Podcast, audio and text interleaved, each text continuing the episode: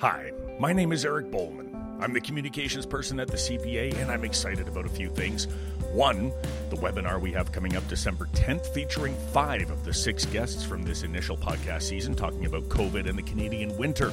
And two, this podcast now has an actual name and actual theme music composed by David Taylor in Toronto. Welcome to Mindful.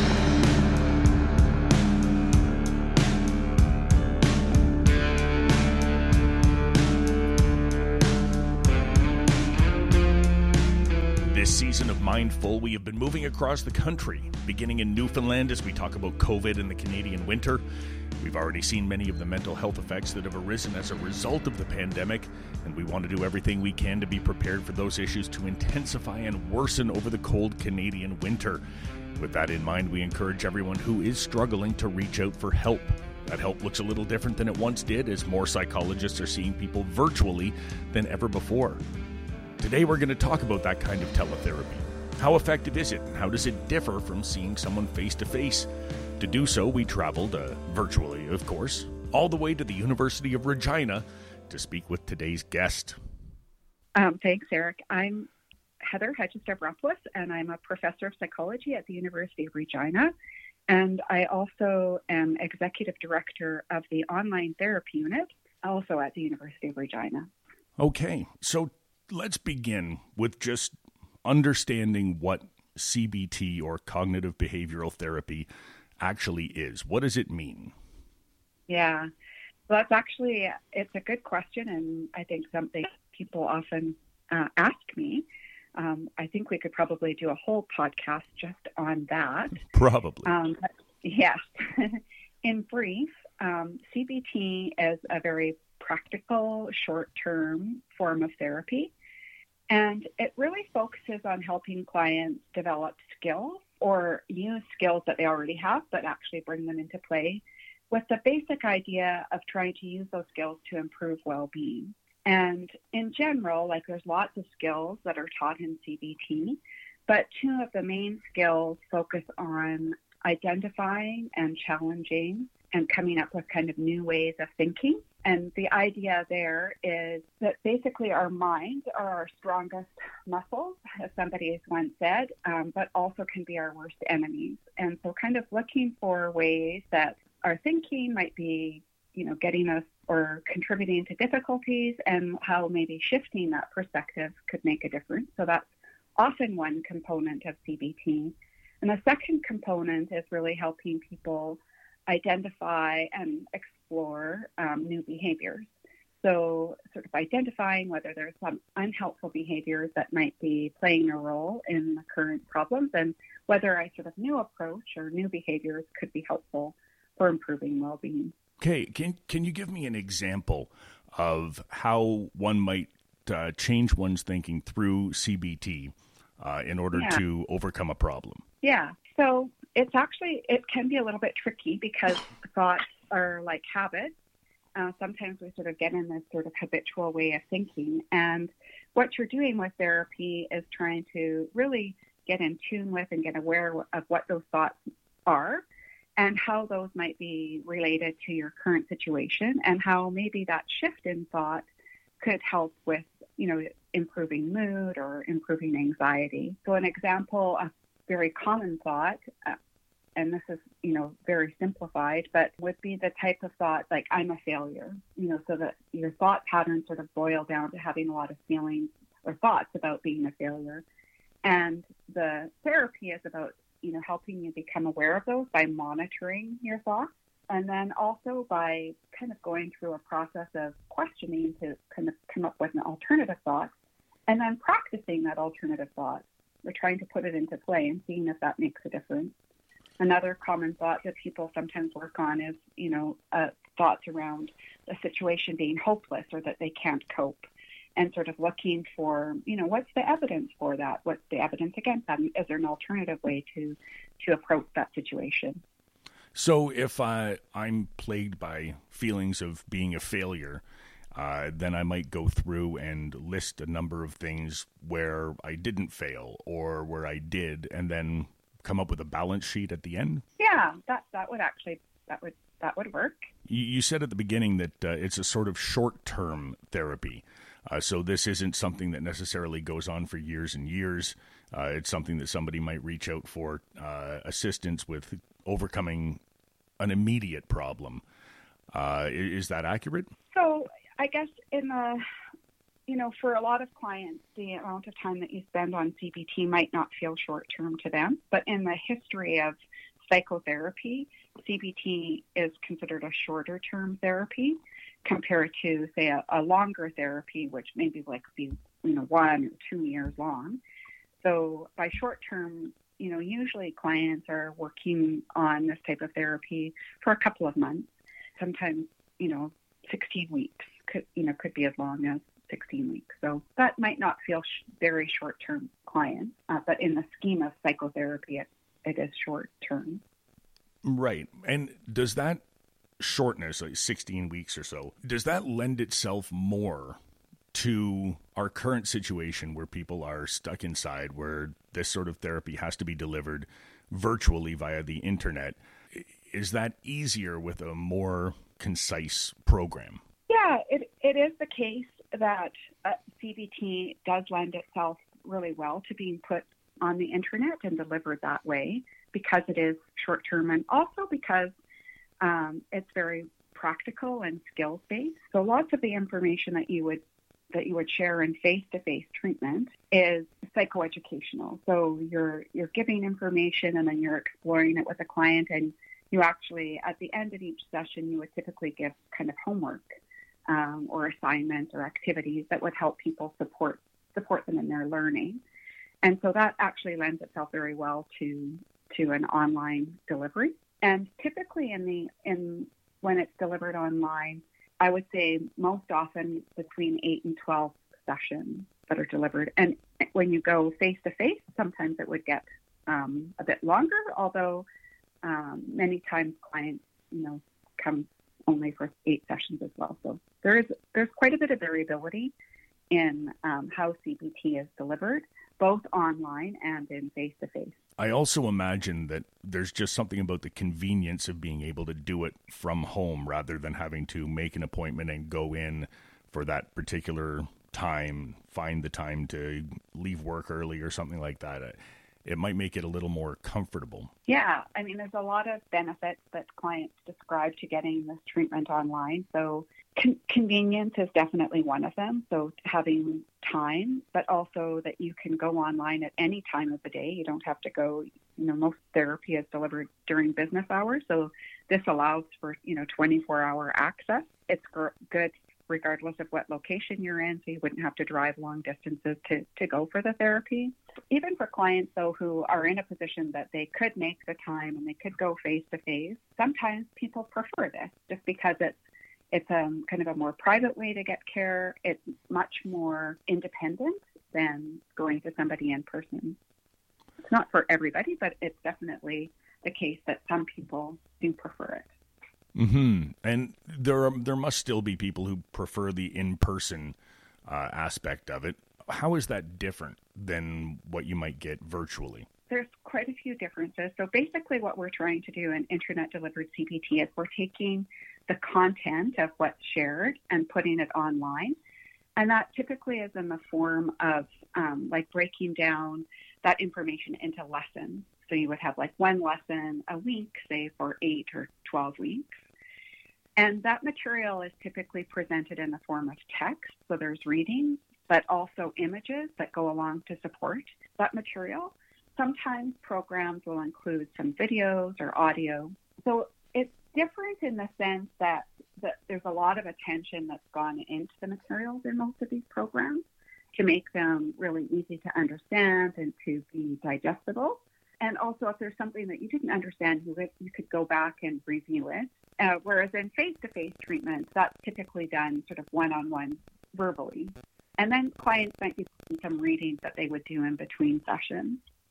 Uh, the other thing that happens in internet-delivered CBT is that there's homework that's suggested at the end of the treatment materials. And that happens also in face-to-face treatment. But usually the treatment for clients is quite standardized. So maybe in a face to face session, the therapist might change course even mid-session. Whereas in online CBT, it's usually, you know, quite the case that it goes through in a more systematic order. And so that has kind of pros and cons for, for both methods. Right. I should like there's a lot of variability in what internet CBT looks like. So sometimes people think, oh, all these programs are the same, but in fact, they vary in terms of like the materials that were developed, whether they use audio or visual, how the homework is integrated.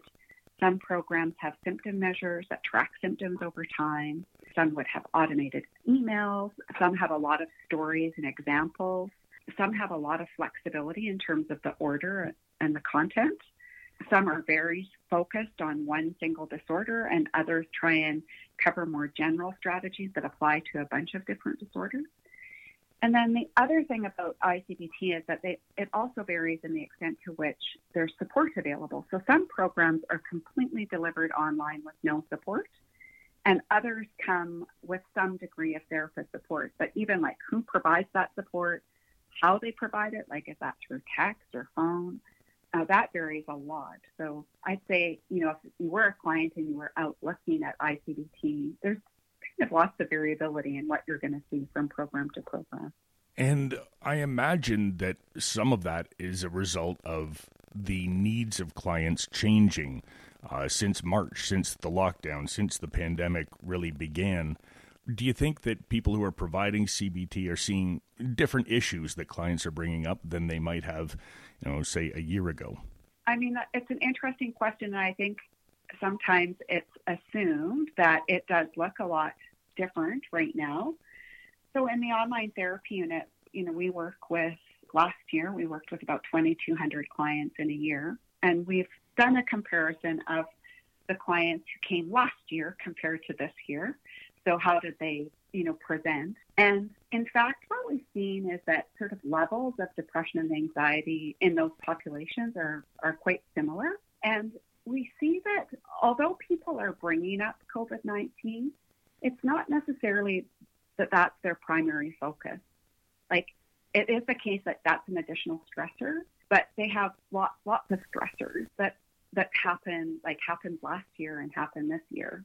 And, you know, we see some sort of fluctuations over time. But for example, this year and last year, you know, we would see clients who have concerns about their financial obligations. Right. You know, like that happens all the time. You, we would see that we have some clients who've lost their job or income, some who have childcare issues, some who are feeling isolated, some who, you know, feel under stress for, for different different reasons. So the issues are kind of similar to things that would have happened in the past.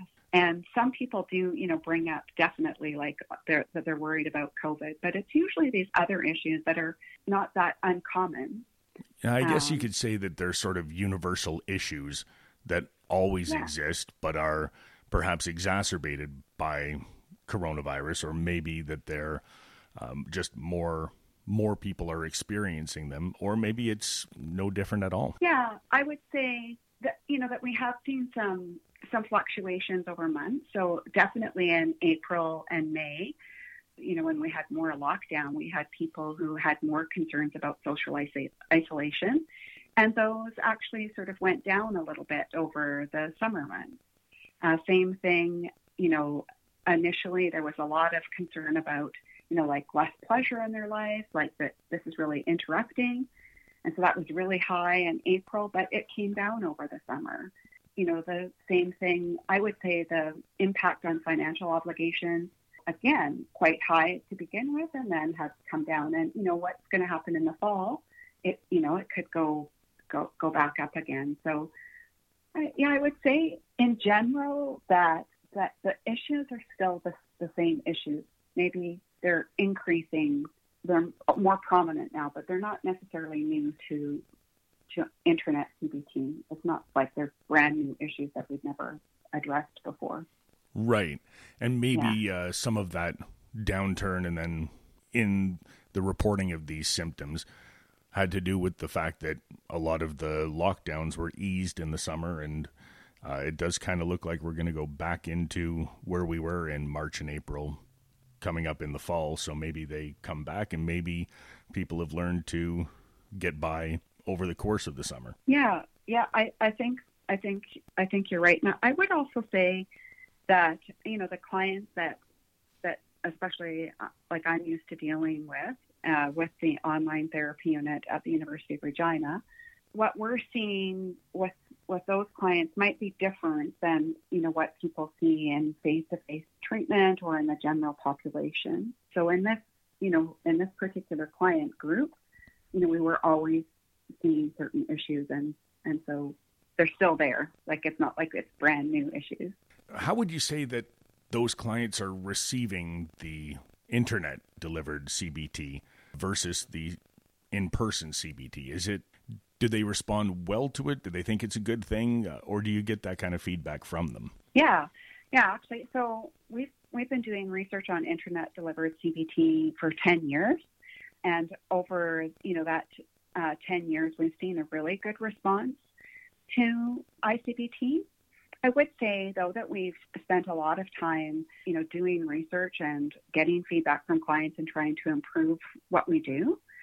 You know, what, what our experiences might be could be very different from somebody else who's deliver, who's providing iCBT. But in general, what we're finding is, you know, we have very good completion rates. So around 80% of clients would complete all the lessons and materials that they're presented with. And at the end of treatment, of those clients who complete, 95% would say that was worth their time and that that made a big difference in terms of improving their symptoms of, you know, for, and it depends on what the client's concerns are, but say symptoms of depression, anxiety, social anxiety, panic, PTSD. And we also know from our research that those outcomes are maintained for up to a year. You know, we're definitely getting good feedback in terms of looking at our, will our outcomes look any different now that COVID 19 is here? Like, will we have lower completion rates, lower satisfaction, or lower improvements? It's you know something that we we uh, are collecting data on and, and will explore over time, but we don't think so. We're actually getting verbally from clients. Uh, it seems like they're very similar outcomes to what we've always achieved, and clients are are very appreciative of the of the service and, you know, saying that they've, some clients actually tell us that they've been thinking about reaching out and having iCBT, but didn't necessarily have the time. And now maybe because they have a little bit less going on, like less travel, you know, that they actually have the time to work on this and they're are expressing a lot of appreciation for, for, for being able to access that service. Yeah. Um, and uh, I mean, if yeah. you guys have been, you guys have been working on this for 10 years, you've been studying it for 10 years and adjusting as you go based on that research. Would you say that uh, more than almost anyone else, you were prepared for this huge shift to online? Yeah, 100%. Like, we didn't miss a day of offering um, services to clients. We did, you know, put up a notice saying like, oh, there, you know, because of COVID nineteen, you know, there could potentially be a delay, but we never experienced any delays, and you know, we were there and um, able to uh, offer services when when other services were shutting down. It, it was an easy transition for us. We, we did make a few changes in response to COVID 19. So, one of the things that we did was we added some more screening questions up front to, to basically understand what's going on for clients and to what extent were they wanting problem uh, or treatment for for COVID 19, like fear specifically, versus general kind of stress and really, what we found is that they're, seek, they're seeking services more generally for mental health concerns rather than specific fear related to COVID. So, I mean, some clients do have that, but that seems to be a smaller proportion of, of who's coming to us anyway. Hmm. And mm-hmm. how much would you say that the the CBT industry has shifted from being in person to online over these last seven months? Has it been you know virtually everybody, or are a lot of people trying to go back to the in person now? I think that I mean it's a really interesting question, and, and I hope um, that that we'll be able to kind of get that answer sometime. but you know somebody will kind of uh, be able to summarize that just based on sort of following uh, my colleagues and and what people are doing is I'd say initially where we saw the change was that people, instead of going for face to face treatment, were doing telephone sessions and video sessions. So basically, trying to do the same thing that you would do face to face, but uh, through telephone and video. And ICBT is a little bit different than that in the sense that what you're trying to do is you you're giving the materials online, and not not everything is through verbal exchange between a therapist and patient. Right. And but I do know that uh, there are certain provinces where they, you know, made announcements that they were offering ICBT.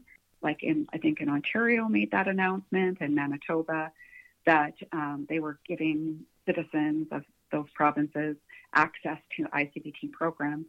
So I'll, I'll be curious to see. I'll be curious to see sort of how how much that was used. Uh, we in the online therapy unit, we have seen this year so far, we've had a 50% increase in clients than we did the previous year.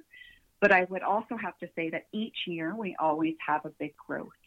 So I'm not sure that the growth is that much more than we every year we see growth, right? Right. Um, and yeah, so but what happened? What's happened in other provinces? I, I'm not fully sure. Like say Ontario, the extent to which you know that you know people are using that service now that it's available instead of going for face to face or doing say video conferencing or telephone therapy. I also do know that you know initially a lot of face to face therapy stopped completely and it moved to digital service, but over time face to face treatment is offered again, but with some precautions. So, for instance, I actually have some face to face clients and I am seeing them face to face, but we're wearing masks.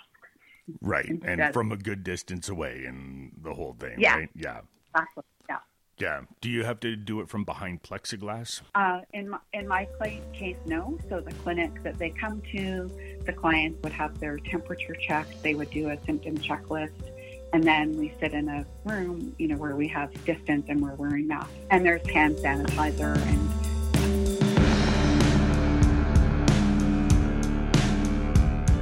You've been listening to Mindful, the podcast of the CPA. Thank you to Dr. Heather Hadjistavropoulos for taking the time to speak with me today about cognitive behavioral therapy, internet delivered and otherwise. If you have a question for Heather or for any other guest on Mindful, send it to media at cpa.ca, and we will try to have it answered during the COVID and the Canadian Winter webinar coming up December 10th. My name is Eric Bowman. I am the producer, writer, editor, and host of Mindful. Our theme music is Avenues by David Taylor. That does it for today's episode. Join us for the next one, the last in this first season of Mindful, as we complete our journey across Canada to speak with Dr. Christine Korol in BC about depression and anxiety heading into the Canadian winter.